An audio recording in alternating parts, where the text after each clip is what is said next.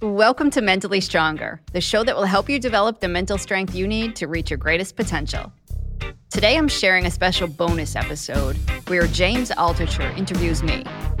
We originally recorded this when I was a guest on his podcast, The James Altucher Show, to talk about my book, 13 Things Mentally Strong Couples Don't Do. I've known James for at least 10 years now, and I've been a guest on his show probably 10 times. But every time I talk to him, I learn so many new things, even when I'm a guest on his show. And he's let me be a guest to talk about everything from a jewelry side hustle that I had for a while to how to build mental strength. Forbes magazine once called James the most interesting man in the world. And if you talk to him for a few minutes, you'll probably understand why. I interviewed him on Mentally Stronger to talk about the importance of having a quest in your life. If you haven't listened to that episode yet, check out episode number 74 and you can hear that interview. On today's show, we talk about everything from the business of being an author to what it's like to be a therapist to the strategies that I share in my book about how to build a stronger relationship. Now, let's dive straight into the episode. And if you want to hear more from James, make sure to check out his podcast, The James Altucher Show. And I've never hit a bestsellers list the week my book goes on sale anyway. Really? That's Nope. interesting. Actually, we'll start with that. You're saying, you know, 13 things mentally strong people don't do, which sold uh, like a million copies or whatever. That didn't hit a bestseller list the first week? It did not. I think it was a solid year and a half later after it came out that it hit the bestseller list. No way. So I really admire that. Like, it means that word of, like, because by then you were done marketing. So it was word of mouth and just one by one, people realizing, oh, this is a book that's actually useful in my life as opposed to just simply responding to some marketing campaign. Yeah, I got some unexpected press in some unusual places along the way. And um, Like what? Rush Limbaugh Oh, yeah. on on the air on a, like Monday, he said, "Oh, we're going to talk about the 13 things mentally strong people don't do." He never got to it. And then Tuesday, he said, "We're going to talk about the 13 things mentally strong people don't do." Never got to it. He didn't get to it until Friday. By Friday, my books had sold out everywhere because it was over a year after the book had gone on sale. So the stores didn't even have that many copies of it. So they sold off the shelves everywhere. Wow, I did not know that. You never told me that. Um, were you? You know, it's a weird thing because you know my. I hate to, to bring it up because I've brought it up so many times, but my article about New York City, he read that article word for word on the air. I wish it had been a book. It would have sold millions of copies. Instead, millions of people read it. And because it was Rush Limbaugh, everybody in New York, that was one of the things that contributed to everybody in New York City hating me, but the rest of the country loving me. So I didn't know that either. That that he read your list. Interesting. Yeah, he he did, and and Glenn Beck did, and Joe Rogan did. Uh, I had Glenn Beck as well. Oh yeah, so so you, I wonder, but your book probably sold well in in New York City, like because they probably didn't know that part because they don't like if you have any guilt by association. But your book is the sort of book that probably appeals in large cities anyway, where there's a lot of people having therapy. No stigma to that, but therapy is probably more common in urban areas than rural areas, is my guess. Yes, you're right. I came from rural Maine where people, a lot of people were still mortified to be seen at the therapist's office. And I remember that when I first started going to New York when I wrote my book, and everybody was like, oh, I'm going to see my therapist on Thursday. And I'm like, wait, what? and it wasn't anything I was used to because people in rural places I had lived before never were that open about going to see a therapist. I don't see a therapist at the moment, but when I was seeing a therapist in New York City, I was embarrassed. Like one time while I was leaving, someone was coming in who I knew, and I was deeply embarrassed. I don't know why. It's because you maybe because there's this myth that we're supposed to be perfect. You know, and the funny thing is, I'm so vulnerable uh, in my writing. Like I tell all my flaws and, and faults in my own writing, but then to actually have someone see me at the therapist, it's felt like very exposing. Right. And so, and where I was a therapist in rural Maine too, I mean, it was like the principal of the school might run into one of their students or something like that in the waiting room because it's a really small community. So I get that. And even I was a therapist and I was seeing a therapist and I still didn't admit it. Like, I think I admitted it publicly, like probably like you did, long before I would have told my friends or family. Which makes no but sense. if you're a therapist, don't you have to see a therapist? Isn't it like part of the license to, to uh, you have to have therapy to be a therapist? Kind of make sure everyone makes a living. Well, right. So you have to see like a supervisor, but you can use it more like to talk about your cases as opposed to yourself. Like, of course, issues with yourself come up because somebody might remind you of your grandmother or they talk to you in a certain way that makes you causes you to feel a certain emotion but you can do it in a very like um still like a professional way like i'm struggling with this client because i have some own my own personal issues so how do i work with this client as opposed to actually like diving into your own personal issues? That sometimes in a weird way happens on a podcast like and maybe you've noticed this doing your own podcast like sometimes somebody will write a book that will really touch upon issues that i'm having or dealing with in in a in a bad way. Sometimes in a good way, like oh, I'm glad I read that. Sometimes it's like oh, I didn't want to think about that, but now I have to do a whole podcast about that. Yep, exactly. Right. Yeah. And it will just touch a nerve that I don't want to talk about, or I just don't like it for whatever reason, or I, I disagree with it, but not in a way that I want to get into a debate about it. I just don't like something about a certain book. Do you ever have a patient, and I mean, probably have, but do you ever have a patient that you just really, really despise? as I'm nodding my head before you even get done the question. Yes. And so I learned early on that you look at your your list of who's coming into the therapy office that day and think about which patient you hope doesn't show up the most and that's the person you probably need the most supervision about and it was absolutely right that if there was somebody you're like oh i hope my one o'clock cancels today that's probably the person i should be talking to my supervisor about because it's something with me what do you hate about that person um why, why does it have to be about you? Why can't it just be the person's despicable person? I guess there there is that, but still, even like sitting with somebody who maybe is a despicable person, they haven't done anything despicable to me necessarily. So then I think, well, like, why why am I offended by their behavior? Why is it so hard to sit here? Because I would find even people that did some pretty bad things usually still had something likable about them. Or sometimes people would tell me these stories about things that they did, and I would think, but if I met you on the street or I met you somewhere else and I didn't know this stuff about you, like I would never guess it and I would really like this person. So sometimes it was just more about like again they reminded me of somebody or their the issues they were dealing with brought up my own insecurities or my own issues or I didn't know how to help them or I felt like it was my fault that they weren't getting better faster or yeah I guess there were some people that were just flat out jerks too who said rude things. and and look, this latest book, which I spoke about in the intro already, but 13 things mentally strong couples don't do. And I did first off, I didn't know you did couples therapy. Do people do a lot of therapists who do individual therapy always do couples therapy, or are they usually considered? I usually thought they were like separate pra- types of practices. So it depends. If you, if I were had been a therapist in New York City, I could probably specialize in 14 year olds with OCD and have which is what my therapist specialized in and then and then there was me. Oh okay. So i was the only one who wasn't like a 14 year old girl. Really? Yeah. How did that come to be that you saw somebody that specialized in something completely different? Because i my the friend who recommended her her daughter was seeing her ah. but she was so good for her daughter and i was going through something it was almost like I needed like emergency therapy surgery, and this was the best therapist she knew. So she recommended to the therapist and to me that we see each other.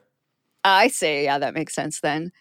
And so, in my experience in rural Maine, we didn't get to like specialize. There was two therapists in a, in the whole I don't know county that I lived in. It was myself or my sister. So pretty much whether you were a 14 year old girl or a 75 year old man, you were stuck with one of us unless you wanted to travel a long way. And certainly in pre COVID days, like the internet wasn't an option. And still, in many places in rural areas, the internet's not fast enough to have video chats. Yeah. So, uh, I mean, do you do a lot of therapy sessions over Zoom now? Yeah. Yeah. Now, now it makes it much easier. So I don't have to. That's so um, much better. Right. Definitely. And so back so, in Maine, where like I didn't want to see couples, I actually had no desire to see couples, but it really wasn't a choice. So I learned very quickly how to uh, get more comfortable with seeing couples. Yeah, I want uh, so I'm going to dive into what you just said, but th- you know it's interesting. This book I feel is the most so so you've done 13 things mentally strong people don't do, 13 things mentally strong parents don't do, uh, 13 things mentally strong women don't do. You, you've 13 things mentally strong kids don't do. You, you I really admire how you've built a franchise out of it and you know, this one I feel is the most different because in the other ones, I feel the 13 things are somewhat related to the original 13 things mentally strong people don't do. But this one, for couples, it's a completely different 13 things mentally strong couples don't do. There's not really a correlation between this and the other 13 things. So I, I just wanted to do a, a and, and by the way, I think maybe it's because of that. I felt for me, this was the most personal book you've written since the first one. The first one was very personal and, and very moving about your experiences. Uh, and some of them overlap with this one. But you have other experience. You, you talk more about your husband in this one because it's about couples. And, uh, um, you know, both in the first one and this one, you talk about your, your first husband. And so I just wanted to review real quickly the first book, 13 Things Mentally Strong People Don't Do. Like, what led to that? I have the original article up in front of me that you wrote that had like millions of views and that led to your book deal and changed your life. Um, but what led to you writing that that original viral article? So it was really a letter to myself at like the worst time in my life. So my mother died when I was 23 and my husband died when he and I were both 26. It was the 3-year anniversary of the day that my mom died that I lost my husband. And obviously life was terrible and I'm supposed to be a therapist who helps other people with their problems. And I found myself in just in a really dark place for a long time and that's not even the right phrase to say a dark place. Like I don't even know how to describe that period in my life when I thought my 20s were going to be amazing, and they certainly weren't. And I mean, what what what did you? I mean, try like what what did you do during the day when you're in this dark place? Like, what couldn't you do?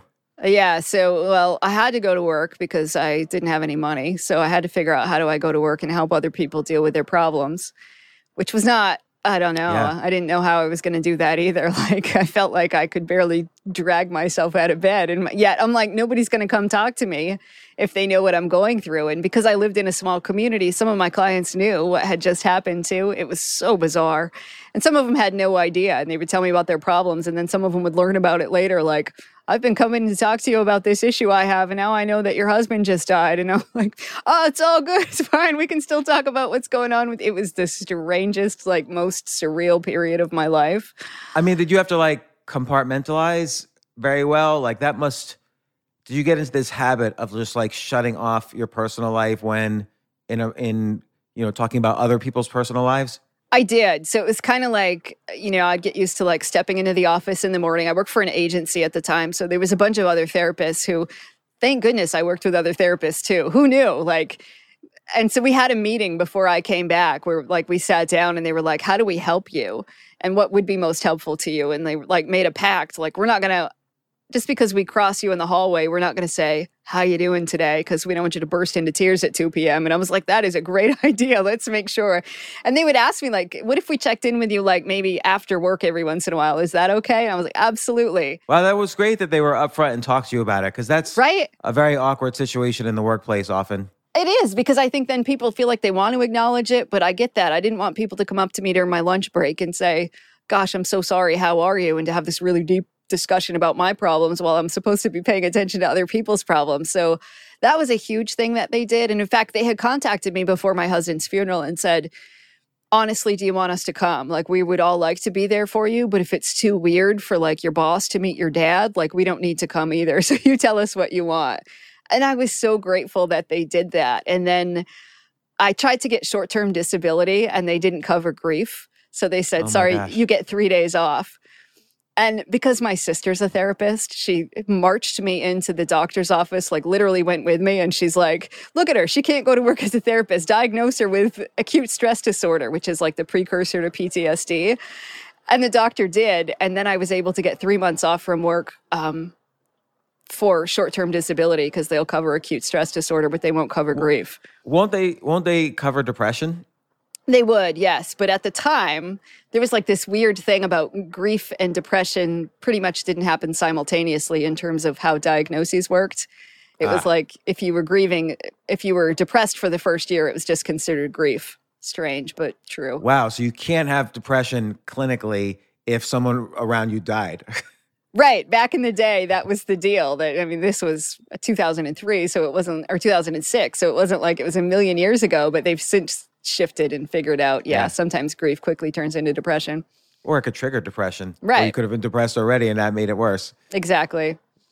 So, so, so, okay, you, you, but then what did you do? You wrote this letter to yourself? Yeah, so I write this letter to myself that's basically like, okay, Amy, if you've learned anything from your losses, but also from being a therapist, it's like, don't do these certain things and you'll probably be okay. And I, but since I also needed money, like I didn't have enough money as a therapist, I needed extra money on on the side. And one of my ways of earning extra money was to write articles. And I wrote articles for fifteen dollars so that I could keep my heat on. It was like I got $600 a month from writing, and that was enough money so I could have heat in Maine in the winter. Wait, how many articles did you write a month? That's like 40 articles. Right. So I was churning them out after working on the weekends as quickly as I could. Uh, some of them I got paid $25 for, but it was 15 to $25 per article.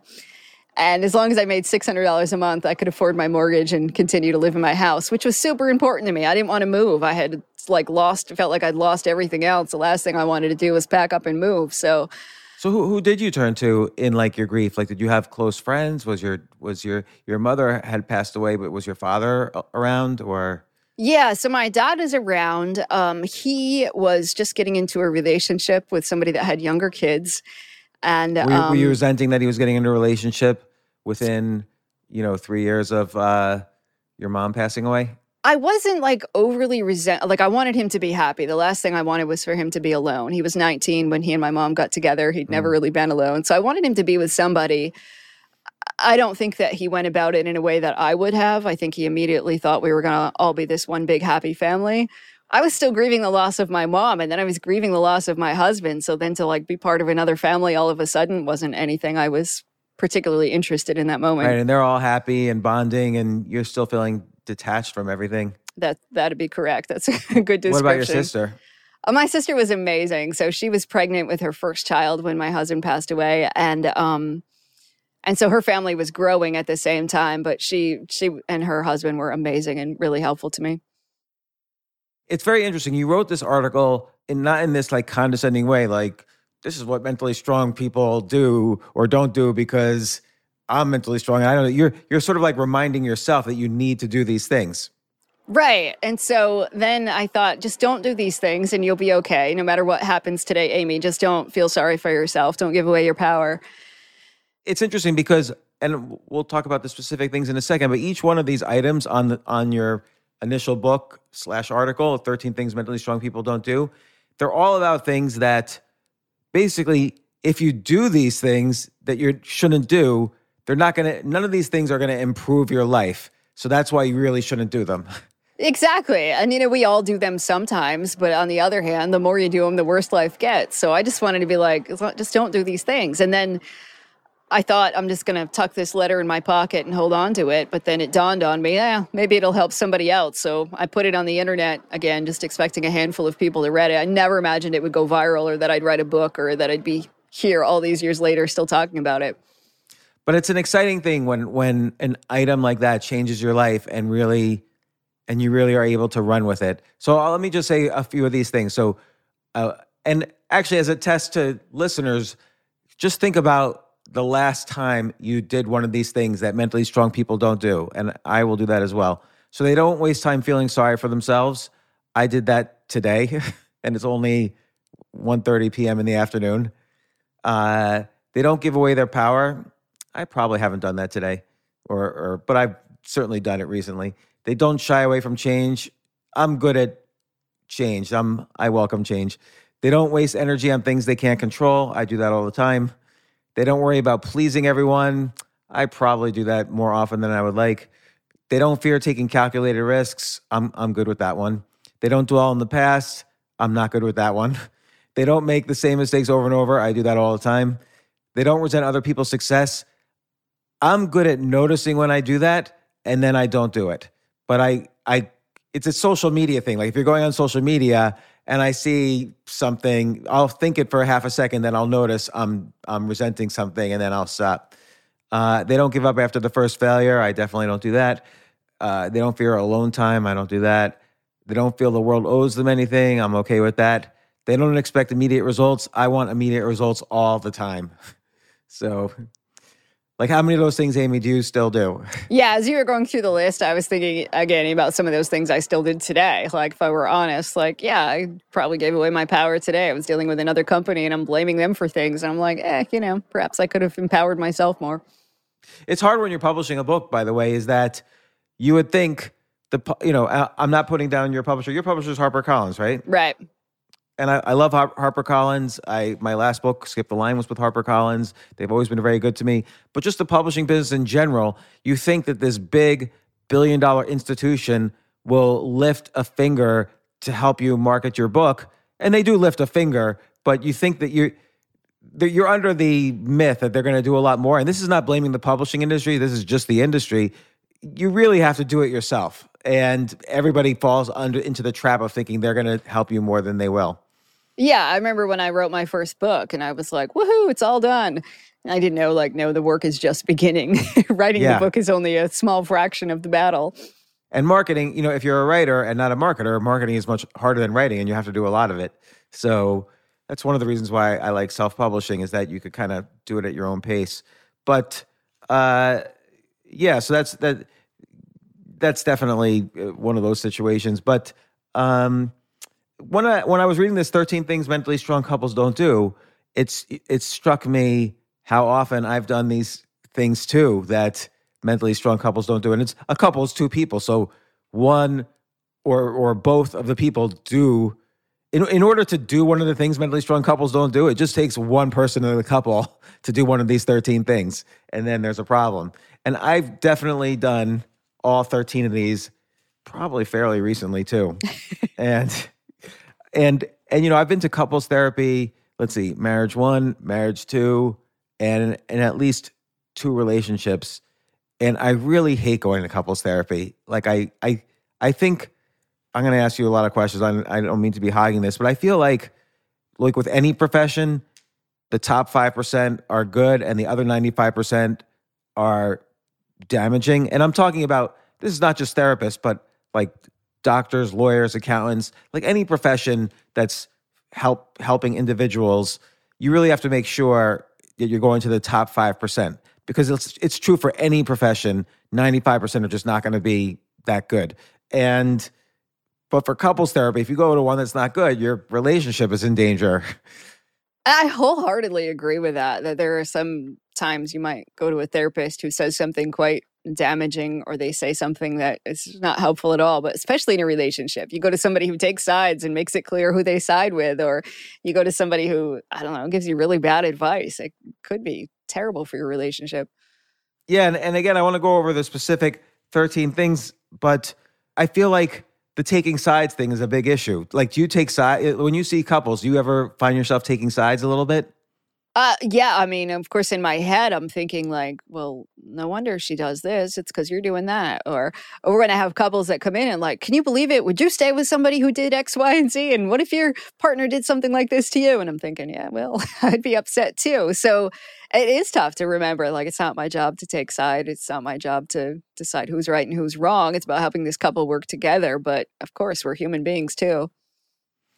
Yeah, and the other problem I had with couples therapy is like, you know, you go on a regular basis, like you sign up to go every week, say, and uh, sometimes a week might be good. And so let's say I'm going to couples therapy with, I haven't gone to couples therapy with my current wife, but let's say in a prior relationship, it's almost like in the cab on the way there, we're trying to figure out like, well, well what, what it's like we're doing homework. Like, well, what went wrong that we could talk about? Right. And so that's a drag too. And I've worked with couples too who then, like, throughout the course of the week, they're trying to be on their best behavior because they're like, I don't want you to bring this up in counseling next week. So then they like either yeah. avoid subjects because they're like, I don't want to get in a fight about this because then we'll have to talk about it. Or they just they find that they're kind of tiptoeing around things or they're extra pleasant two days before therapy, all because they're really just trying to avoid having to discuss difficult subjects in therapy. So instead of really working on their relationship, it becomes more about making sure a therapy appointment is as easy as smooth as possible.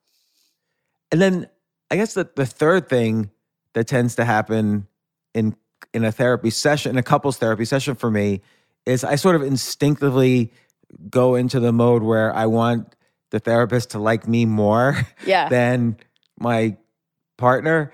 And uh, uh, it's just like an, an instinct. So I will act in ways that I feel like a, I, I feel I'm winning the session.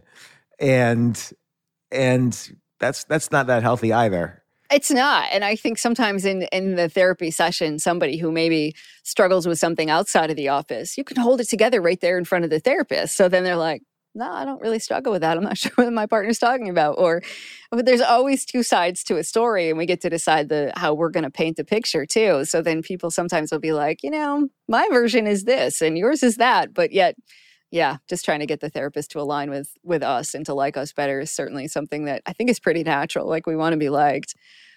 Yeah.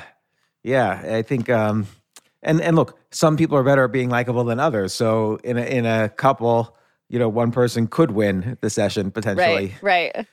So the first thing mentally strong couples don't do is they don't ignore their problems.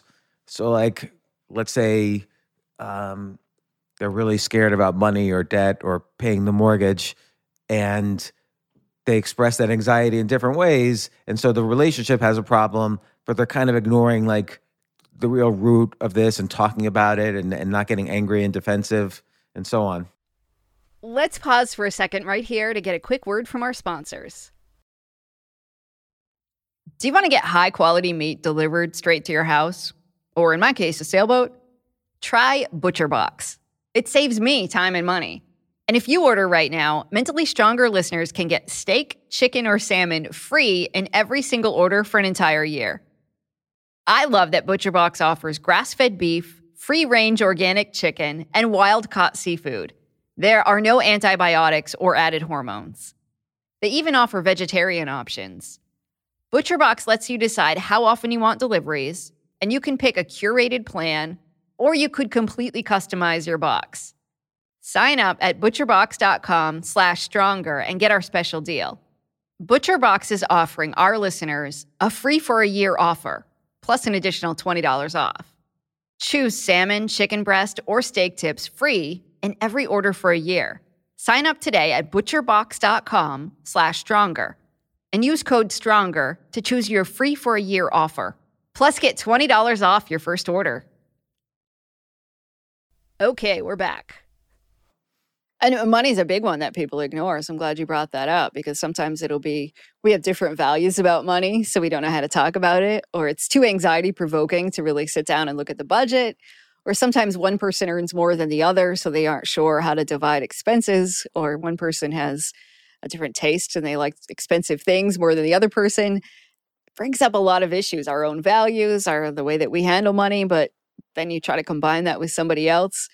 So it means we're either going to argue about it or we're going to disagree. We have to agree to disagree, or your partner might want you to change your habits. Lots of reasons why people are like, eh, I'm just going to sweep this under the rug and pretend it doesn't exist.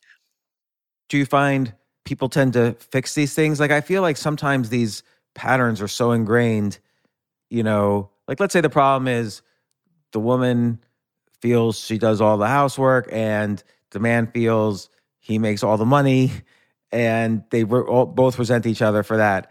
And so that's like a common thing. They sort of split the difference on these two different ideas. Do they? But did they ever really solve it? Like it's sort of so built into our culture to think that way. And that's that's a common one that a lot of couples will feel like that. And so I think sometimes it's just about understanding each other. Like, all right, my partner thinks X, Y, and Z. I think this. We don't have to think the same way, but just understanding and having some empathy over perhaps this is what their experience is like. And is there another way of looking at it? Just opening yourself up to that possibility can go a long way.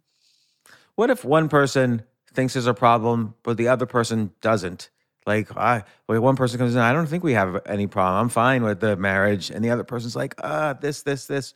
Uh, like, does that happen a lot? That happens all the time. And so I try to tell people, well, you don't have to agree that there's a problem, but if your partner thinks there's a problem, there is some kind of a problem, whether you agree with it or not. And so then it becomes you need to, uh, is the problem to be solved? Is that just maybe helping your partner see things differently and changing their mind about the problem? Or might you change your behavior? Even if you don't agree that your behavior is a problem, it doesn't mean you can't change it. This next one's very important. They don't keep secrets. I think this is like the most important thing. Although the level to what's a secret and what's just, hey, I didn't know that was so important or whatever is is tricky. The the line there. It is. So most people would say, yeah, obviously you're not going to keep a huge secret if you, uh, you know, have a serious health issue or you have a whole bunch of debt. You should probably tell that to your partner. But on the other hand, people will justify things like, well, yeah, I had coffee with my ex the other day, but it didn't mean anything. So I don't need to tell you about it. Or my coworker and I have been flirting a lot lately, but uh, obviously I'm not going to tell my partner about that because it would upset them. So people often go to great lengths to justify the secrets that they keep by saying, I don't tell my partner because they wouldn't understand or because I don't want to upset them. But it's usually not about protecting your partner, it's really about protecting yourself.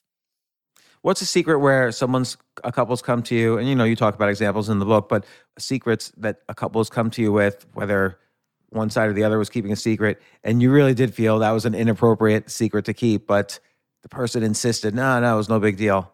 Um, so I've had people that have had children like before they got married, and they like it was a man who had a child uh, many years ago, but he didn't tell his current wife that he there was a kid out there that existed that was his, and he was like, you know, I'm not sure because if she'll really understand, he was paying child support on this child, and like under the table so that she wouldn't he went to great lengths to make sure that this his current wife didn't know that he had a child from a previous relationship but he wasn't seeing the child at all? Nope. I guess because he had a bad end with the relationship and maybe she had a, a new boyfriend or whatever who was going to help raise the kid. So she didn't want to confuse the kid. Or I'm putting the nicest possible interpretation to it, but it's still a little weird. Yeah. And I think he'd gone years without seeing the child and probably felt guilty about that. So he was like, I don't want to step into the kid's life now. So he just thought it was better if it was left unsaid. But I've had lots of experiences like that where people have something from their past that they think this doesn't affect my current relationship, so I don't need to tell. But sometimes it was big things that definitely their partner would have wanted to know. Yeah.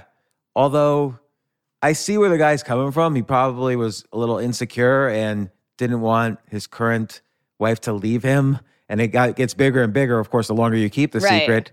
Even though knowing this might not have anything to do one way or the other with her affection for him. He probably was just really scared. Right. And I've had other people who had been married before, and somehow they were able to keep that a secret when they got remarried, that it just never came up. And so they might have had an entire past life that their current partner knew nothing about. Wow. Uh, they don't hesitate to set boundaries. I always, I think this is an interesting one. I always have a hard time understanding what boundaries are.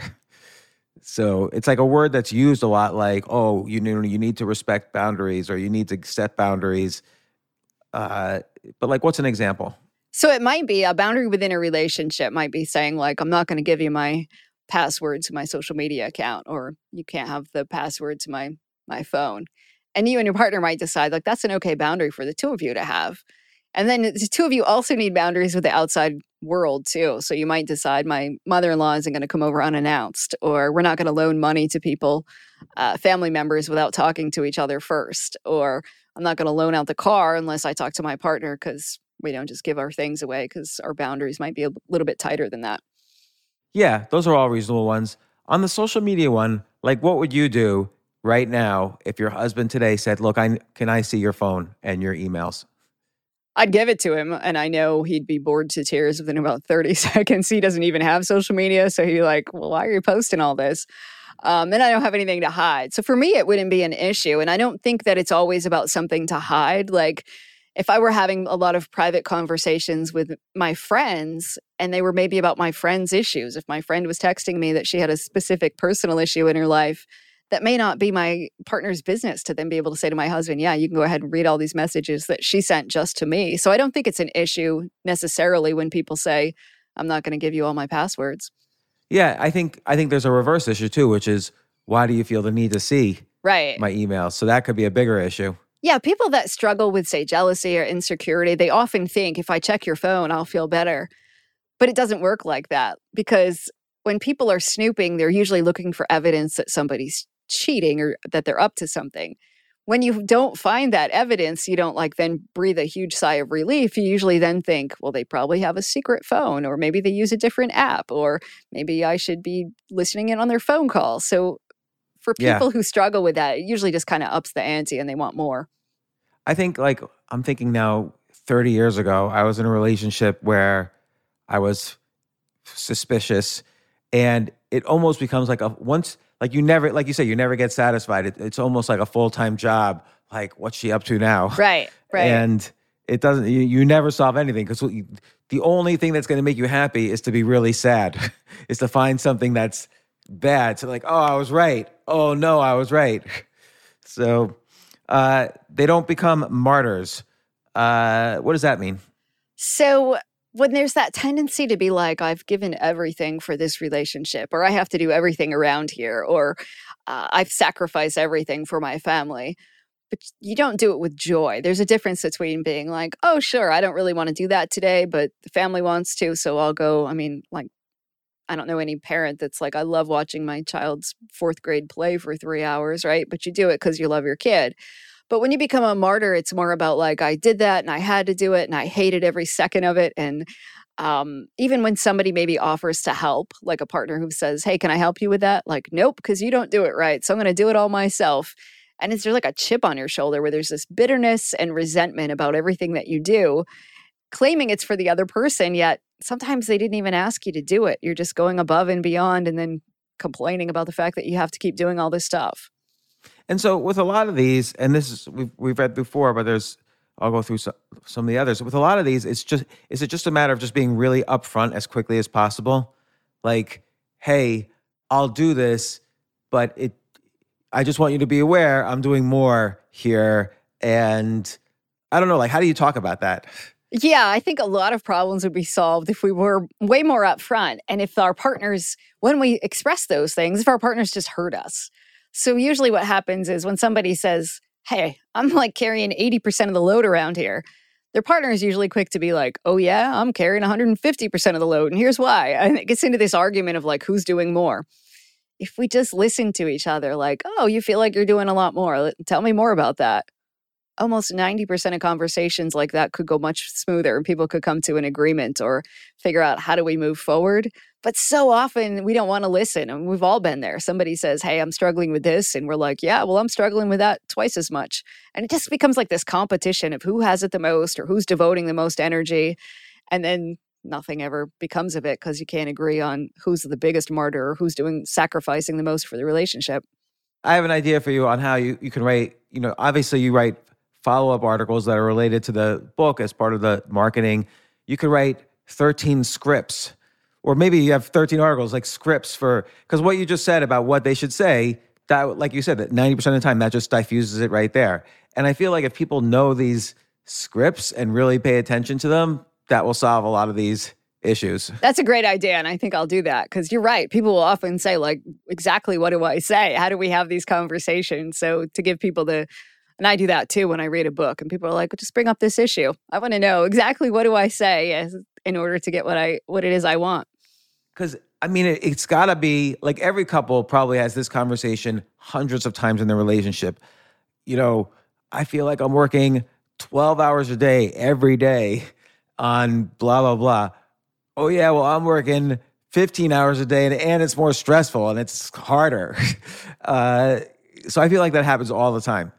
Absolutely. Whether we're talking about money or like household responsibilities, parenting, like emotional labor, whatever it is. Yeah, there's always that push and pull of like, who's doing more? And there's going to be times where one person does more than the other. Like it's not going to be 50 50 probably ever. But when we can have those discussions too, like, hey, I'm working, my job is going to require more during the holidays. So I'm not going to have as much energy to put into the household. But it's temporary. You have those conversations up front. That kind of stuff can go a long way toward helping relationships too. Right. Like so so like there's all these scripts that people aren't even aware they can say these things because they feel like it might provoke a fight because that's what they're used to because they're used to the the keeping score a- aspect of these things. Like I did 12, no I did 14, no I did 17. Like when you could diffuse things without keeping score in one using one of these scripts that you've been saying right here.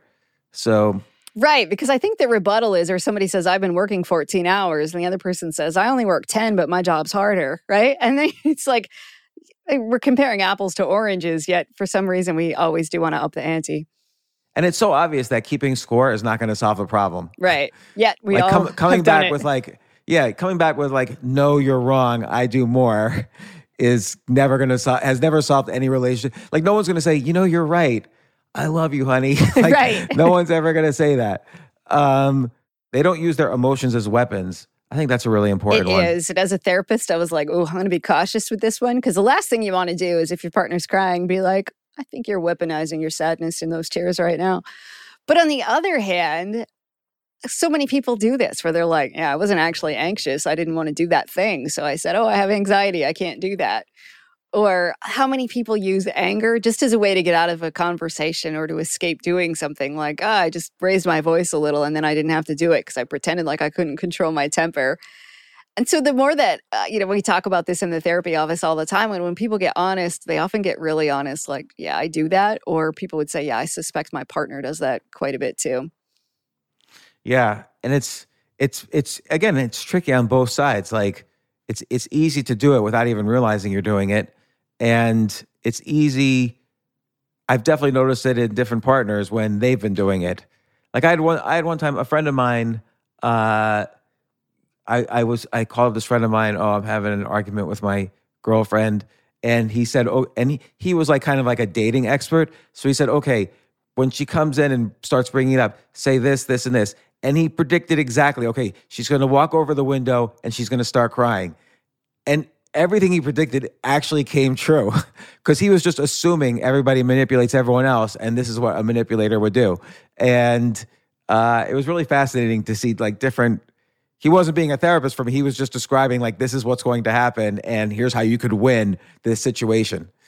That so. is fascinating. And I think there are patterns like that often. And, you know, if your partner struggles with an anxiety disorder, you don't want to discredit that and you may need to help them with something. But on the other hand, if your partner always says, like, oh, I can't do that, I have anxiety, you don't want to just give in and be like, okay, I'll do everything around here because you struggle with this. Or when they start crying, it doesn't necessarily have to mean you end all conversations because then you don't have difficult conversations. And I see that happen all the time where people are like, we had to avoid this, this, and this because we couldn't talk about it because my partner gets too upset.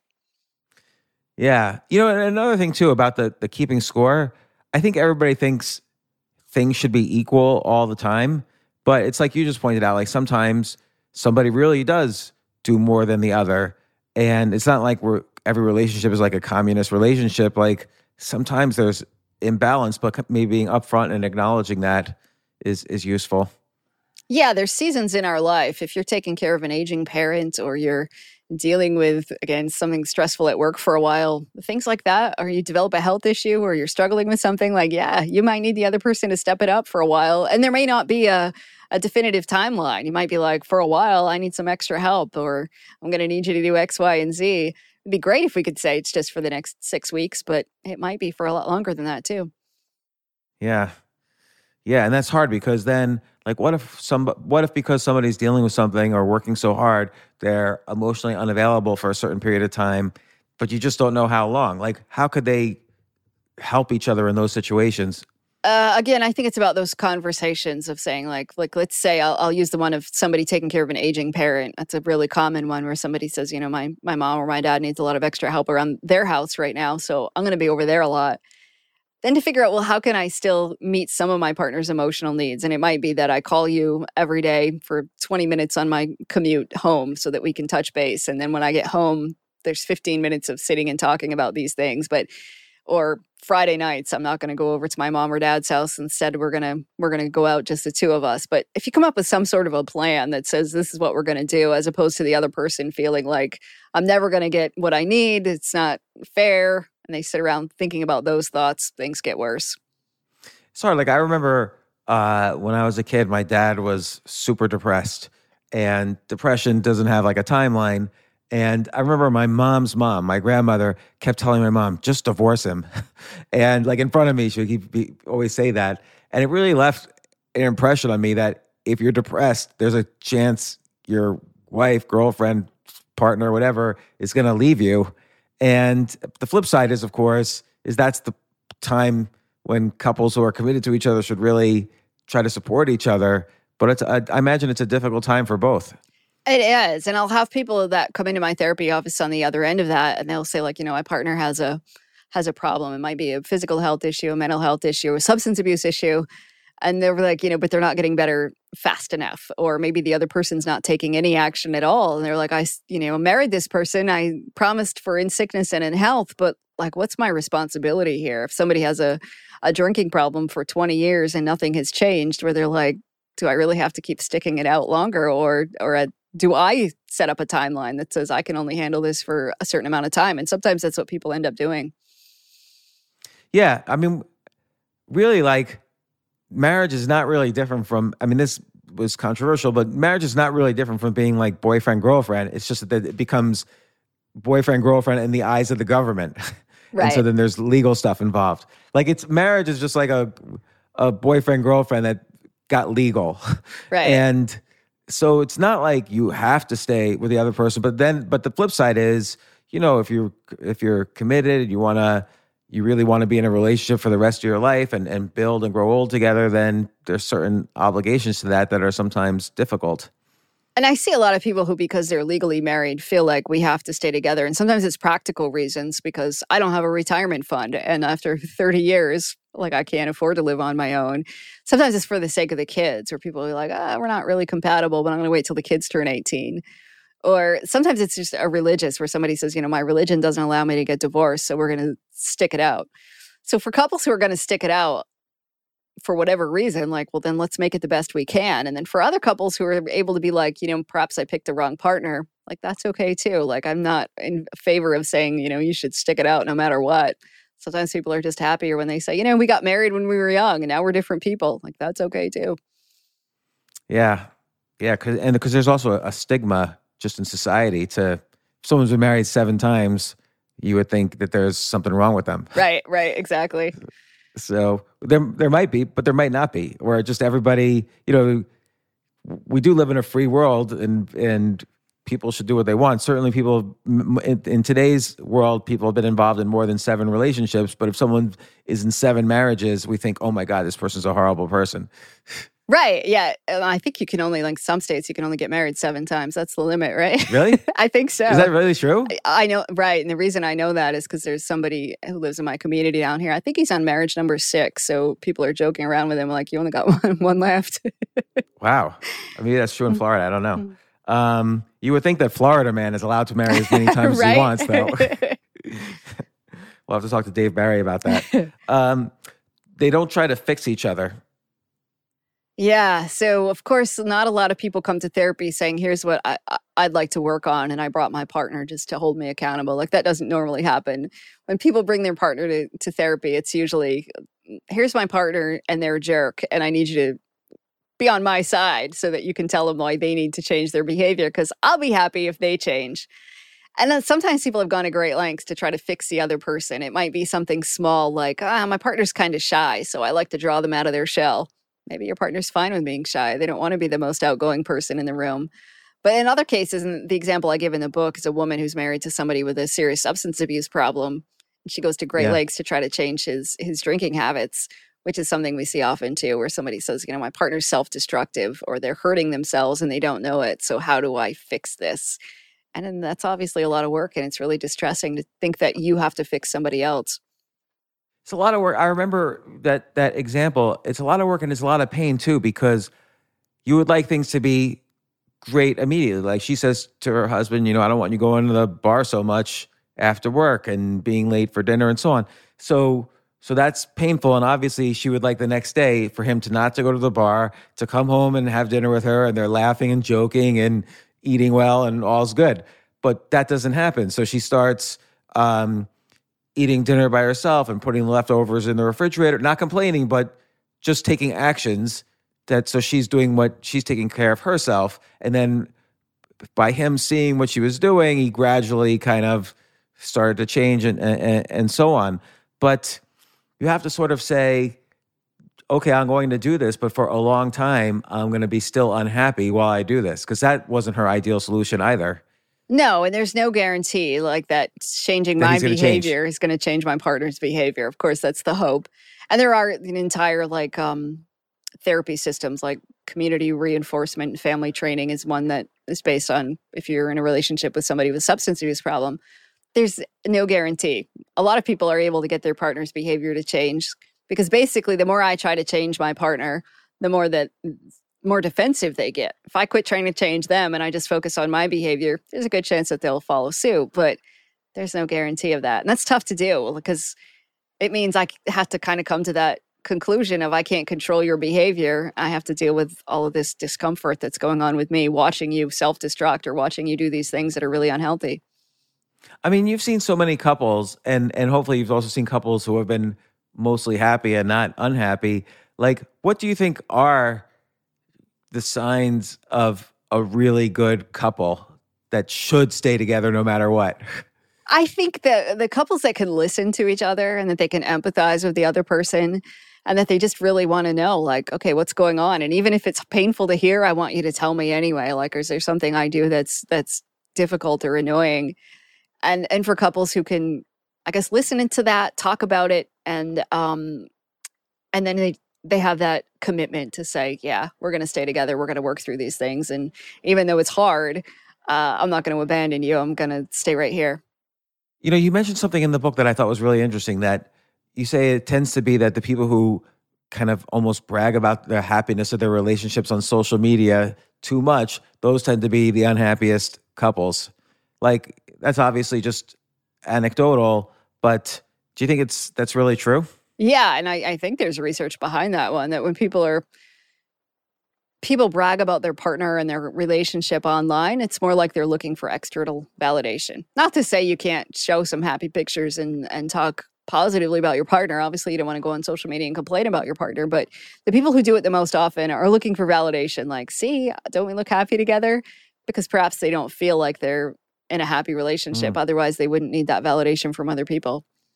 Yeah, I think I think it's I think it's really true. And I was just I'm think I was I was struck by that because just the other day I was thinking about a couple that I knew like 10 years ago. And it was a period when I was single and I was asking I was asking this couple, what's your I it was like I don't know when it was, like eight or nine years ago. And I was asking them what their checklist was. They both said that they had a checklist before they met, and eat, the other person had really matched that checklist. And they're huge. They were huge on social media, like oh, I love her so much. I love him so much, my life partner. And then I just found out, uh, I was wondering, like, whatever happened to that couple? And just like a month ago, they announced their divorce. And so then I read your what you said here, and I was, I made me think of that about this couple I had just recently researched. Interesting. Because I think sometimes people get envious of those couples, and then you find out, oh, wasn't perhaps what we thought it was. Yeah, I think I was envious of them. And then it's funny though, because they had built up such a social media presence as a couple, in all the comments, everybody was like, "Oh, she did it. She she was doing something probably. Like, look how she had changed her clothes in the past 6 months." Like everyone was trying to like find everything from like their pictures like 4 months ago and and so on. Right. Yep. So like everybody gets involved too. If you if it, if you're going on social media with it, you got to expect the the ramifications of that. And we all want evidence of like I should have seen this coming, and here's why, you know. And then you hindsight is twenty twenty, so you go back and you pick it apart, and you're like trying to connect the dots of like clearly this was going on. Yeah. Yeah, it's sort of like when someone dies, you always want to know uh, like why Right. and you, like and it's so funny like and on and again this is related to social media. On facebook somebody will say oh you know so and so was 26 years old passed away you know funerals at this and they don't say why. Why would a 26 year old you know die? And you know it might be when they don't say it so you start thinking well it was suicide or something. So you want to know well was they were they depressed or did something bad happen to them or did they uh, you know have cancer? And so they got depressed from that. And you, you really do like want to know and it's the same thing with couples like you want to know so that it doesn't happen to you so you can say oh phew at least that's not my situation Let's pause for a second right here to get a quick word from our sponsors. Okay, we're back. Right, because then we're like, or we find out somebody had cancer, and you're like, did they smoke? and then you Yeah, think, well, as long as I don't smoke, then I'm good to go, right? Um, yeah do they live on three three mile island or some radioactive area Uh-huh. or yeah so you want to know that it's not you're fine but everybody else is having a problem right. um they don't blame each other for their problems i think i'm guilty of that quite a bit As are most people, I think, where people are like, you know, we'd be happier if my partner would change. Yeah. Yeah. Or if, oh, my partner wanted to do this, so I did it, but now I have all these problems or whatever. Yes. So I think this one actually maybe is the most important because this one is prescriptive. They don't forget why they fell in love. yeah. And like the prescription is remind yourself why you fell in love. And both sides should do that. Right. There's a reason you pick this person. I mean, there's however many people there are on the planet and that you've come in contact with and you pick this one person so there's a reason that you picked them and there's a reason that they picked you and just keeping that in perspective so that even when you aren't feeling the most loving feelings ever you're still then motivated to be like all right i i picked you for a reason and and here's why it's still worthwhile to work through these problems that we have and you say i even think you suggest there's research that just looking at photos of your spouse compared with looking at other photos improves feelings of infatuation with your partner. Right. If you made your partner your wallpaper on your phone or you have a little folder on your phone and you just look at their photo throughout the day, like it actually improves how you feel about them. And then when we have more positive feelings about our partner, guess what? We're more tolerant of them leaving their socks in the middle of the floor, or we uh, don't get so upset with them when those little things annoy us because we're still remembering, yeah, I still have deep feelings for this person. Yeah. Yeah, I think that's really important. Um, they don't expect a relationship to meet all their needs. That's an interesting one, too, particularly in this period post COVID where we've all gotten more remote and more isolated. And sometimes the relationship has had to meet more needs than normal. Right. That people, I think, are depending on their partners more now than ever to be their uh, recreational companion. We're going to, everything fun we do together. And I also need you to be my uh, emotional support. I need you to be the person who's going to build me up or give me business advice, but also the person that's going to let me have independence when I need it. And you think, wow, we're putting a lot of pressure on somebody to then be that same person that you're going to have a romantic relationship plus a financial relationship and you're going to build a household together. And you think, that's really tough when we put that much pressure on one person. Yeah. Um, they don't neglect their partnership. I think that's you know, and, and that's that's related to the next chapter too. They don't take each other for granted. I think I think these are common things as well. Like that is very easy to to fall into just a routine of neglect. It is. And after people have been together for like 10 or 20 years, they're like, you know, we have more like a business relationship. And a lot of the people that come into my therapy office, it's not because they fight too much. It's just because they don't really connect anymore. And that boredom tends to kill a lot of relationships, probably more than conflict does. Or people are like, we don't really fight. But on the other hand, we don't really enjoy each other's company. Maybe we get along fine and we manage the household responsibilities or parenting or money okay. But it's not like, doesn't really run any deeper than that either and and which is related to the next thing they don't stop growing and changing and i think you have to do that individually and kind of respect that in the partner, but then coming together at the end of the day to kind of be fascinated by all the growth and change is is key. It is, and it's a tricky balance. Like I'm going to grow and change and be a different person and I want you to still love me in a few years and I expect you to grow and change as well, but we also need to grow and change together as a couple and make sure that we don't grow apart. So but obviously you can't just be the exact same human being that you were when you got together in the first place. Hopefully, you do grow and change and learn new things. And as you say, keep each other fascinated and interested in one another over time. And it's a difficult balance sometimes. You know, and all this begs the question about what should one do in life? Like, there's all this research that loneliness reduces 15 years to your life. It's as if you were like being lonely is equivalent to to smoking all your life in terms of lifespan. So you think, okay, well, if I'm married, I won't be lonely, which of course is not always true. Uh, often it's not true at all. So I think there's all these counterbalancing things. Like, when should one leave a marriage or a relationship?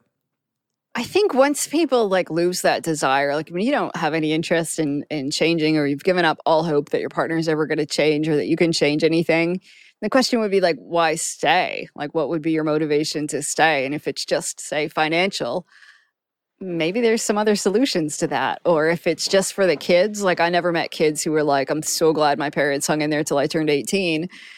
That's really not going to happen either. So I see a lot of people that just delay grief. Like, I don't want to be sad, and that would be sad. So we're going to stay together for now, but they're not happy. So if you're not actively working on figuring out how to make the best relationship possible, then I'd say it's okay to question, like, why am I here? Why am I staying? And, and what do I really want in life? And plenty of people are probably okay with having a mediocre relationship. And, and if that's you, all the more power to you. But for people who really want a deeper relationship with somebody, then you need to actively be working on it. Otherwise, you're going to end up uh, not getting your needs met either.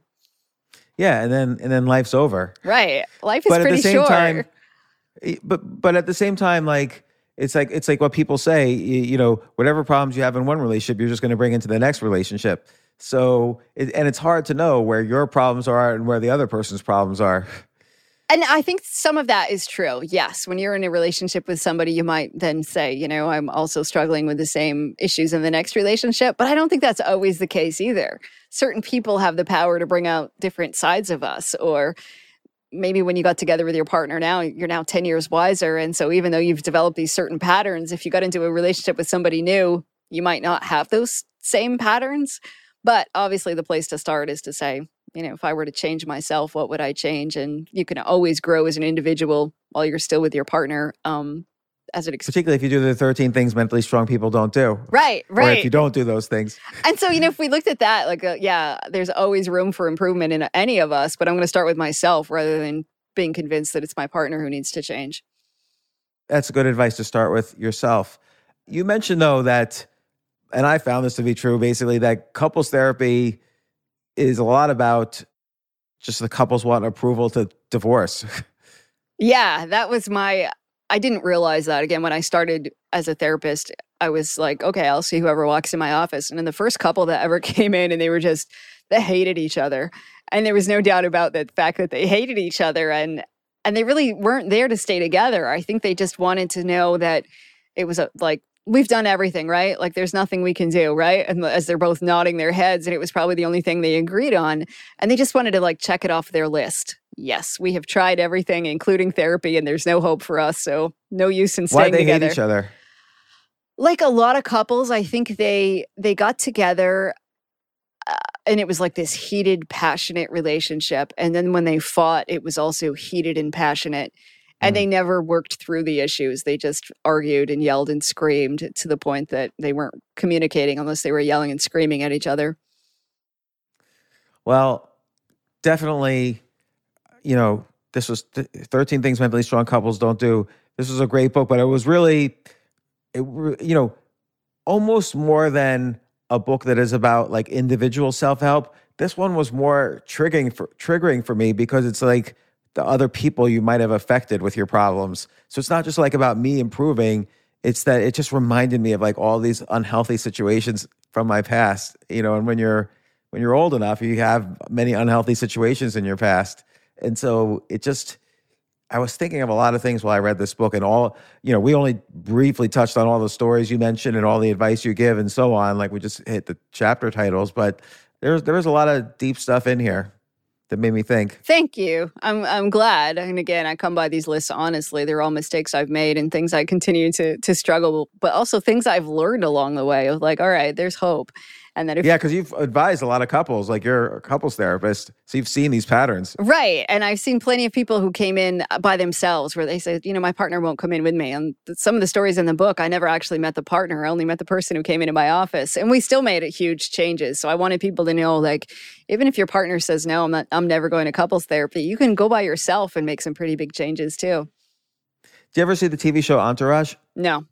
Because uh, there's a, a couples there's quite a few couples therapy scenes in there. I'm just curious, like what couples therapy scenes in movies or TV you felt were good couples therapists, you know, being led by good couples therapists? Well, you know, um, that's an interesting question. Like, I just, there was a TV show built, uh, or reality show filmed in the town that I live in, in Marathon, Florida, recently. And they had a, it was like a 90 Day Fiance, one of those spin offs. Oh, yeah. And so, and um, they had these different couples therapists working with all of these couples in a group therapy setting. And I'm like screaming at the TV because it was so not realistic of what couples therapy was, where they were like doing group therapy with these couples that had completely different problems and everybody was drinking and they're doing all of these things that would never ever actually happen in a couples therapist office. So I knew that that was a terrible example and repre- bad representation of it. But in terms, I don't know if I know any like, and I don't watch a ton of TV or movies, but uh, what I would say is a example of a good couples therapist that's accurate. Most of the shows about therapy in general are really inaccurate the way that they portray it on TV. But you have so many like potential follow-up articles like I'm envious of like you have such a wealth of material in here like it's but it's the beginnings of like a lot of depth that you could then explore in different articles. So you're going to be able to market this for years this book. Well good, you've given me hope. Thank you. yeah.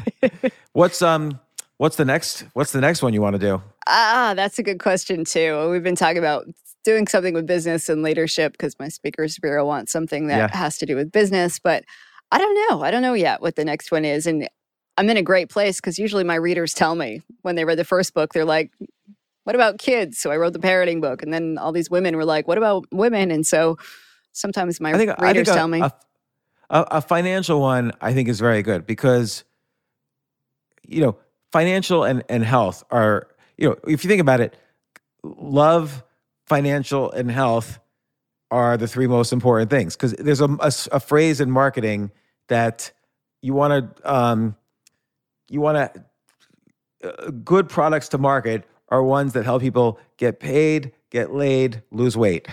so so it's basically you know financial relationships health and a financial one i can see because there was because i was very unhealthy financially and and did all the things that mentally strong people shouldn't do and i could only recover financially when i started doing Im- important you know things for my finance you know i had to be mentally strong about my finances so i, I feel i feel like that's an important one I think so too. I think that could be a, a helpful one for people because money is certainly an issue people talk about in therapy all the time as well. Yeah, because it's such an emotional issue. Money, money is just it's like a replacement for emotions in many cases. Right. You know, and also I want to thank you, Amy, because I, I didn't mention this earlier, but I was having a chess lesson like six months ago, and my chess coach and I called you in the lesson to try to figure out like how I wasn't being mentally strong with how either either I was learning or competing or whatever. And you spent a good amount of time and then you wrote the 13 things, you know, or the 10 things actually I should do and think about in, in competition and, and when I was learning and, and trying to to study this thing that that's been um, you know, that I'm getting back to as I'm as I'm older. And I really appreciate the the time you spent on that. You're very So- welcome. Well, I have been thrilled to be able to follow your journey a little bit as you're trying to conquer your chess game. Um, as you grow older, I'm trying to run faster as I get older and to figure out where that tipping point is where I'm too old to keep running faster. And so I've appreciated your journey in figuring out like at what point do you come to the place of acceptance versus when do you keep saying, no, it's possible. Well, I wonder too. I haven't. The, that point has to happen at some point, I Right. guess. And because like s- some things age, I don't know. There's a lot of particularly because like chess is mental, running is physical. Although arguably there's a little bit of mental in running, and there's a little bit of physical in chess. Like you need stamina and and so on. And uh, uh, so you wonder. Some people say, "Oh, age shouldn't play a factor at all." And you see people who are 90 years old who run a marathon, and you see people who are 80 years old who play chess very well. And so there's there's all sorts of things you have to learn. And and basically, what I've kind of concluded is I have to be better person in every aspect of my life to be a better person at one aspect of my life Interesting. if that makes sense. Yeah. So, um, and and and you know, why are you trying to run as fast as possible as opposed to just running? I think it started like I don't know. I was like in my late 30s, and I was like, I wonder how fast I can run a mile. And then I was like, I wonder if I could run it faster than I could when I was like 14, and I did. And then I thought, hmm. And so it just kind of happened. Like, I wonder if I could shave 15 seconds off. What if I could shave another 15 seconds off? And then I thought, well, might as well see exactly how fast I can run. How, how fast can how fast can you run a mile? Like 613 ish. Of course, 13 is my lucky number. So, So, you're not going be- for a four minute mile. I'm not. I was just going to be happy with six, which when I was a kid, it was like seven ten or something. And so I thought, all right, if I could shave, and I don't have a coach or anything, and I don't want one. I'm just kind of seeing like on my own. Like I feel like I could probably shave 13 seconds off if I had somebody who told me my form was terrible. And, but like it's fun for me. And I'm afraid if I hire a coach and did it like super seriously, some of the fun might be gone. So I'm just doing it. well, okay, that's a very interesting point too. like maybe being relaxed about it helps you. So so how long how long has it been since you hit six thirteen and you haven't been able to go past six thirteen? Um, so it was probably a year ago when I hit 613. a year ago. So that, a year is a fairly long time to plateau because you're not only trying to go past the plateau, you're you're you're running a race against age Right. because at some point six thirteen probably does get harder. The, in another ten years, six thirteen might be harder than it is now. Right. Uh, that's just a guess. So if you did get a coach, they would instantly identify what parts of your form are off. And then like a week later, you might hit, you know, 559. It's true. That may be the case. And for some reason, like, I don't want to do it. It's like uh, when I was a little kid, I loved running. So when I was like, we have video of, I think I was probably five, and I do a lap around the house and make my mom time me. And I'm like, here I am at my age, still doing the exact same thing, right? Basically timing myself to run a mile. And I and I love it. And I don't want to lose the love of it. And maybe I'm being ridiculous by thinking that a coach would make me take the fun no, out of it. But I mean, if you if you think it, it's probably true. so you know, it's the, the whole thing about arguing for your limitations. If you don't want to have a coach, then don't don't have a coach. But have a one intermediate, like one intermediate thing you can do, you know, like in between what you're doing now and a coach is do you videotape yourself in the run? Nope. So maybe you could video yourself running and watch it, and then you could see where you feel like your form is off. Okay. Yeah, you're right. That's probably a middle step. And that might be fun. Would you think that's not fun too because it's taking it too seriously? Um, it might.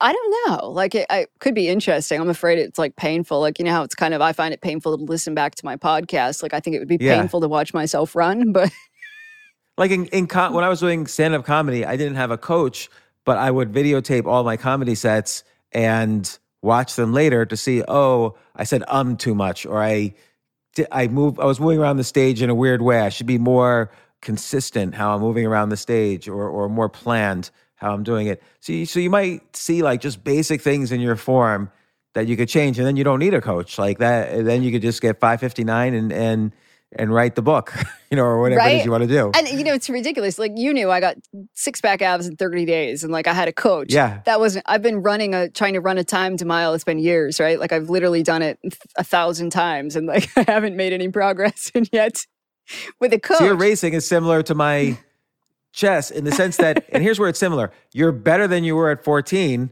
but somehow you haven't achieved this level where you feel satisfied right, with it. Right, exactly and you think that six minutes will do it, and maybe it will. Like it's it's it's not the case that you know it, it really just might do it. Like you might be happy with five fifty nine and say that's it. Right, I'm done. Like I achieved that with comedy. Like I got to a point where I was happy and like I was done. Um, but uh, but yeah, but it's interesting what you're willing to do and not willing to do with it. Like the coach takes the fun of it. But that's why the only thing, other thing I can think is, well, a watching YouTube videos, which is like a, a virtual coach, and I'm, right. I'm, my guess is you've done that. And have you asked? Like you and I had the same personal trainer when you got six pack ads, Robert uh, Brace, yeah. right? So did you have you asked him? I haven't actually. I haven't at all. Like he used to have me run as part of my my training, but it was just more about can you keep up with the speed on a treadmill? Like sure, but I mean, I'm sure he would have advice about it, but you don't even, and you talk to him. So. Right. I should probably ask him, huh? but there's a reason why you haven't. Right, right. It's and it's like I'm a therapist. I'm supposed to know why I do certain things, but something about it, like it's a, almost a joke on social media every day. I post like, "Gonna try again for the billionth time." Haha, didn't do it, and and I'm okay with not doing it. Yet at the same time, I'm like, I get I get to do something tomorrow. I get to try again. Maybe because when you hire a coach, it makes the commitment more real. Maybe. Like that that now you once you hire a coach, now it's possible for you to fail. Right. And that uh, that I wonder if that's it. Like I'm not afraid of of like doing it, but I'm afraid of like what if I really tried my hardest even with a coach and then I found out I couldn't do it. Maybe that's what I'm afraid of. Yeah, because then you disappoint not only yourself but the coach, right? And you don't want to disappoint another person with your issue, right? And and but that's why I'm saying. So maybe it might be okay to videotape yourself. Yes, that there's that discomfort of watching yourself, you know, on camera, which nobody likes to do. But but but but then at least you're not bringing another person. You're not bringing in an accountability partner right. that's going to be disappointed if if you don't succeed. And it would be interesting now as an experiment to see if at least. So it's been a year since you hit 613. It'd be interesting now as an experiment to see what things you can add to your routine that will get you to 612 right. at the very least. Because now you've plateaued for a year. There's two issues. One is achieving the goal of less than six minutes, the other is breaking free of your plateau. Right. Because that's an annoying thing. Like, oh, you always want to see improvement. So, so it might be, uh, and I'm sure you've, I mean, I know how much you, you take seriously diet and exercise and so on. Uh, I couldn't get the six pack in three hours with the same personal trainer, and I couldn't do what you did. And uh, uh, so, so, so maybe though, I mean, the only thing I think that you can add is this videotaping your your um, your run because you probably again you've probably done all the diet things, the sleep things, the exercise things. You're probably in great shape to do it. Uh, are, do you know other women your age who can run faster than a six minute mile? I don't. Uh, so you haven't joined like any kind of Facebook groups about running or things like that? Nope. So that's really interesting because you're you're obviously really interested in it. Right. And this is like I would definitely have tried to figure out anything to A get past the plateau and B get the goal.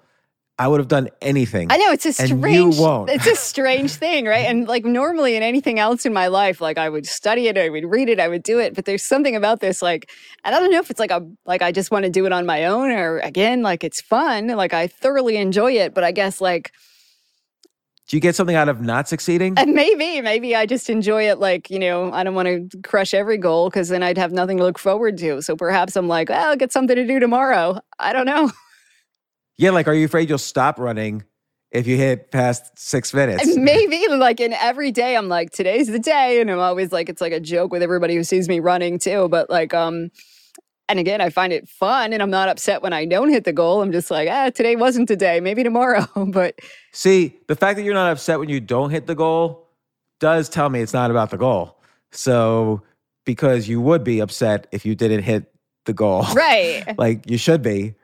Right Otherwise, you're not it doesn't you don't care that much. right and so it's a strange it's a strange thing because again in every other area of my life like if I'm decide I want to do something and do it really really well like I'll put in all the effort to get there and this one I'm like "Ah, I'm trying really hard and doing it every day but I don't know. I just like the running and I think it's fun. And maybe it's just the challenge and the joy of attempting it, knowing it probably isn't going to happen today deep down. But And enjoying the the self-deprecating social media posts and the community around that that you probably get. Uh, you know, you probably enjoy that a lot.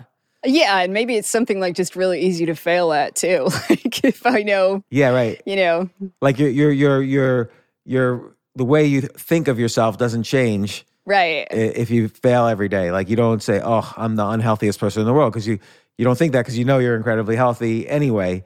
So, uh, and society is not valuing you differently if you go from six minutes and thirteen seconds to under six minutes. Right. So it's interesting. It is. I- It's I think- strange. And people will always be like, Amy, why don't you, you know, get a fitness watch and do this? And people, a lot of people, some guy on a walker last week was offering me advice as I like ran past him. But like, so I get a lot of unsolicited advice too. And people are like really cheering me on, which is cool. But Yeah, no, I I think. uh Well, this makes me think. Do you think you'll write a book at some point? Like you're a great writer, so you think you'd write a book at some point about something other than thirteen things mentally strong pe- X don't do? yeah, I do. I don't think this will be like the chicken soup for the soul with 8 million books in the series. I do think one of these days, hopefully, I'll branch out and have a, a different book too.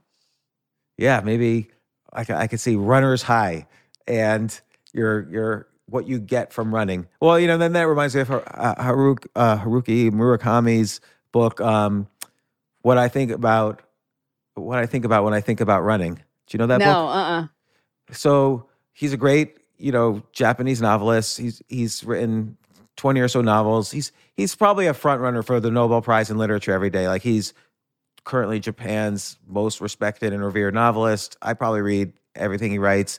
And but he also earlier on in his career he was a translator um, for raymond carver who was a, a famous short story writer in the us who his most well-known story is what we talk about when we talk about love.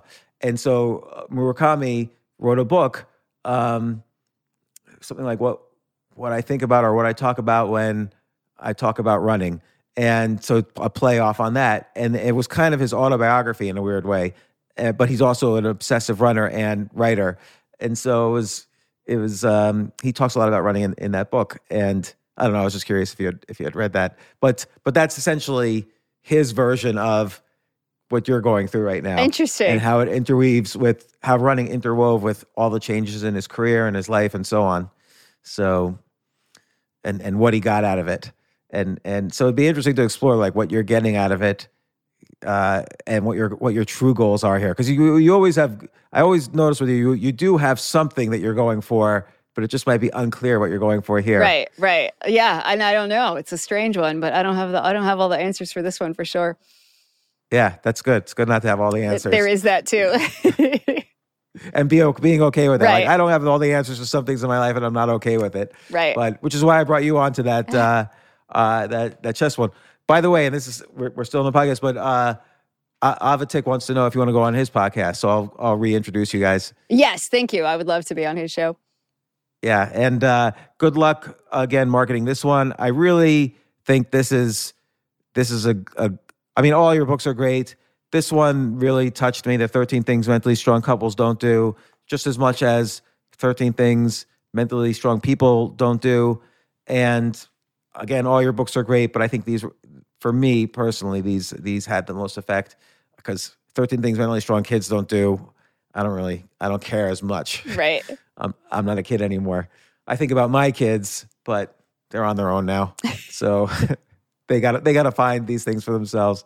So, um, but thank you, Amy. You've been on the podcast like ten times. I feel we've even talked about how to start a jewelry business on the side. Yes. So, so I always appreciate you you being around and and and being on the podcast and consider you a good friend. And and I look forward to to the next time we get together. Me too. Thank you, James. Thank you. Thanks for listening to this special bonus episode of Mentally Stronger, where I combined forces with James Altucher. To hear more from James, listen to The James Altucher Show wherever you listen to podcasts.